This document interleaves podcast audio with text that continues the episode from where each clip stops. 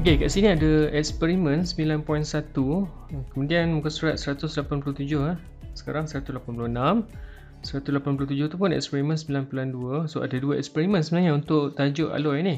Tapi kat sini kita tak boleh nak buat, saya terangkan secara ringkas. Saya bagi teori dulu uh, untuk teknik menjawab bagaimana nak mengenal pasti pembuli apa tu kamu baca dulu nanti kita akan adakan satu slot yang asing untuk nak mengenal pasti uh, menjawab soalan eksperimen ini. Okey, kita tengok 99.1 ni. Kat sini dia membincangkan tentang uh, perbezaan, okay, perbezaan uh, mengkaji perbezaan kekerasan alloy dengan logam tulen. Ingat lagi tak logam tulen macam mana struktur dia kat atas ni? Okey, ini logam tulen. Okey. Dan alloy. So kita nak tengok, kita nak kaji kekerasan. Secara umumnya kamu dah tahu dah, logam tulen ini lembut. Okey secara pengetahuan asas kamu kamu dah tahu dah yang alloy ini adalah keras. So sekarang kita nak uh, fahamkan uh, eksperimen ini, tak boleh nak buat, kita fahamkan saja. So kat sini dia gunakan pembuli ubah dimanipulasikan sebab nak kaji kekerasan eh, nak kaji kekerasan alloy dengan logam tulen. So pembuli ubah dimanipulasikan kat sini ialah jenis bongkah lah. So bongkah yang digunakan, bongkah yang pertama ialah alloy, bongkah yang kedua ialah logam tulen. Okay dan bergerak balas ialah hasil eksperimen tu kita nak tengok diameter lekukan yang terbentuk dan dimalarkan adalah bola keluli diameter dia. Ok diameter bola keluli ataupun ketinggian pemberat. Ketinggian pemberat ni kita nak lepaskan pemberat ni terus jatuh di atas bola keluli kat sini. Nampak tak bola keluli tu? Ok so bila pemberat ni hantam bola keluli kita akan dapat hasil nanti. Ok kita akan dapat hasil uh, lekukan Ha, so lekukkan tu ha, macam ni kita kata lekukkan ada lekukkan ini bongkar. Okey, ha, lekukkan. So berapa lekukkan yang terhasil tu? Ini adalah uh, diameter lekukkan. Okey. Ketinggian uh, dilepaskan daripada pemberat ke atas bola keludi. Okey, jisim pemberat ni 1 km uh, 1 kg. Right. So dua jenis bongkar. So maksudnya kat sini yang mula-mula kita letakkan bongkar kuprum lah. Mula-mula diletakkan bongkar kuprum. So yang warna yang petak ni adalah bongkar kuprum. Kemudian kita ikat pemberat dengan benang. Kita letak bola keluli dekat atas bongkar kuprum tu. Kamu lepaskan pemberat 1 kilo tu. Pam jatuh atas bola keluli. Dapatlah lekukkan macam ni. Okay. So lekukkan ni adalah uh, bergerak balas lah. Sebab dia ada kita nak ukur diameter lekukkan. Kemudian eksperimen ni selepas kamu gunakan bongkar kuprum. Kamu tukar. Okay. So dia kata apa kat sini. Ulangi langkah dulu yang kita apa ni dengan menggunakan bongkar gangsa. So kita replace pula bongkar kuprum ni kita guna pula gangsa. So gangsa adalah apa? Gangsa adalah alloy dan kita kena tahulah sudah pasti dia lebih keras. Okey. So kalau ini kalau ini adalah hasil kuprum, kalau ini adalah hasil kuprum, so agak-agak macam manalah hasil alloy iaitu gangsa tu. Kita akan dapat Okay, kalau kamu lepaskan pemberat ke atas keluli, uh, bola keluli yang di bawah ni adalah bongkah gangsa, kita akan dapat lekukan. Tapi lekukan yang yang sedikit saja.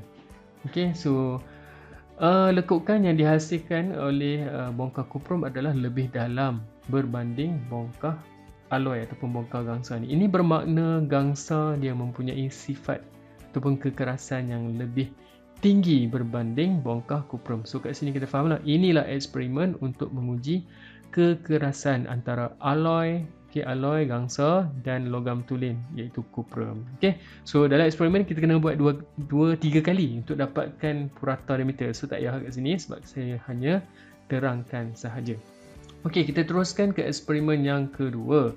So eksperimen di sini dia nak mengkaji, okay, 92, nak mengkaji okay, ke perbezaan ketahanan kakisan. Ingat kan kakisan bukan hakisan. Kakisan tu adalah pengaratan antara alloy dengan logam tulen. Nah, ini eksperimen paling senang. Ha, saya selalu tunjuk kat depan murid. Kemudian kita tinggalkan beberapa hari. Kita tengok yang mana yang berkarat. Ya, kakisan tu adalah merujuk kepada pengaratan. So kita nak lihat pengaratan alloy dan juga logam tulen. Mudah saja eksperimen ni uh, pemulih wang dimanipulasikan ya dia guna kat sini adalah paku ah so kita kena guna paku alloy kita kena guna yang kedua adalah paku logam tulen so kat sini dia guna paku besi dan paku keluli so keluli ialah alloy, besi ialah logam tulen. Right. Bergerak balas kehadiran lapisan perang. Okey, kehadiran. Ini adalah result dia, keputusan dia. Selepas kita biarkan berapa hari ya kat sini? Selepas selepas kita biarkan selama satu minggu eh. So kita akan dapat lapisan perang tu bermakna dia berkarat. Okey.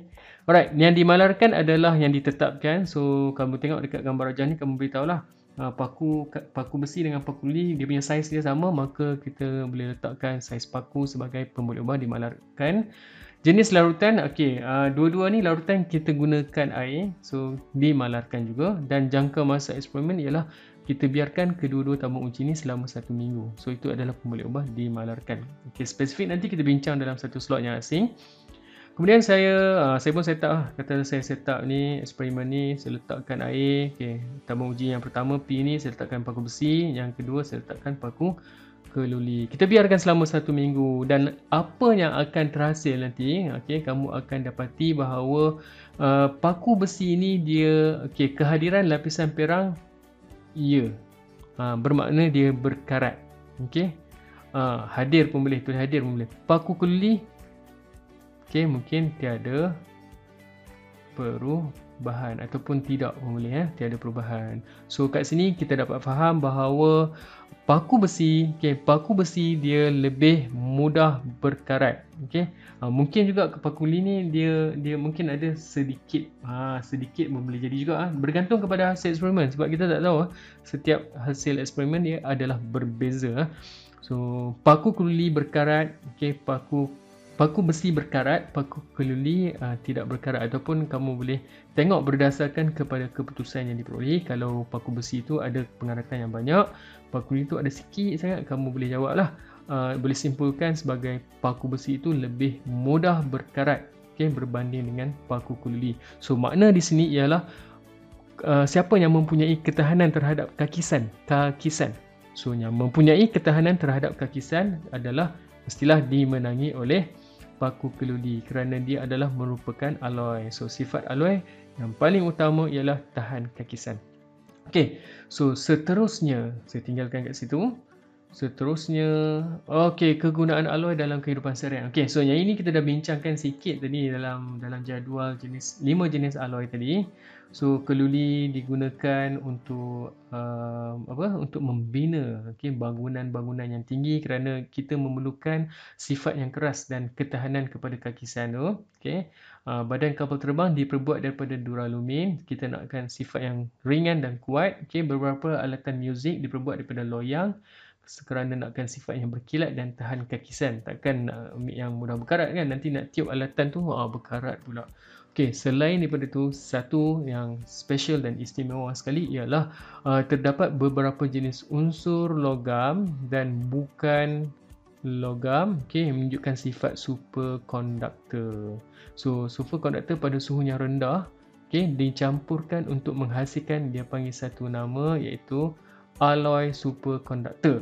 Yang mana alloy uh, superconductor ini adalah merupakan okey bahan yang boleh mengalirkan arus elektrik pada kecekapan yang tinggi tanpa rintangan. So dia tak ada rintangan langsung, elektrik akan alir terus.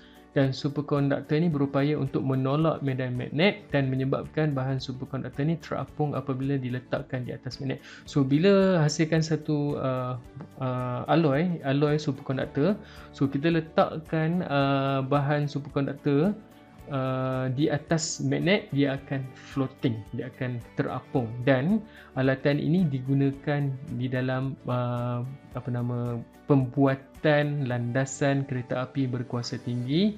Yang mana kereta kereta api ini dia akan floating eh. Dia terapung kat landasan. Dia bukan macam kereta api kat Malaysia ni yang ada landasan tu tak dia terapung. So kamu bayangkan dua magnet yang negatif dan negatif kamu dekatkan apa jadi? Dia menolak kan? Ha, so dia macam tu. Dia floating. So bila floating kamu bayangkan bila floating macam mana kapal kapal terbang pula? Macam mana kereta api ni dia floating dan dia boleh jalan. So dia akan mengelongsor. So bila mengelongsor tu dia akan kereta api ni dia akan bergerak dengan sangat laju lah. Sebab dia tak ada geseran. Dia tak dia punya badan tak bergesel ataupun tak berada di atas landasan. Dia floating, dia terapung. Uh, so dia akan mengelongsor dia, uh, dia dia akan mengeluncur okay, dengan begitu laju. Kamu boleh cari ya dalam YouTube iaitu kereta api maglev ya, ya.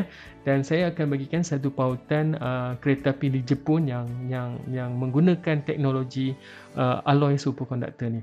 Okey, selain yang selain pada kereta api tu, uh, alloy superconductor juga di seperti niobium, okey niobium, titanium dan niobium timah ni digunakan dalam pembuatan peralatan uh, mesin MRI okey untuk pengimejan perubatan untuk nak lihat eh uh, dalaman badan manusia untuk mengesan penyakit okey dan sebagainya.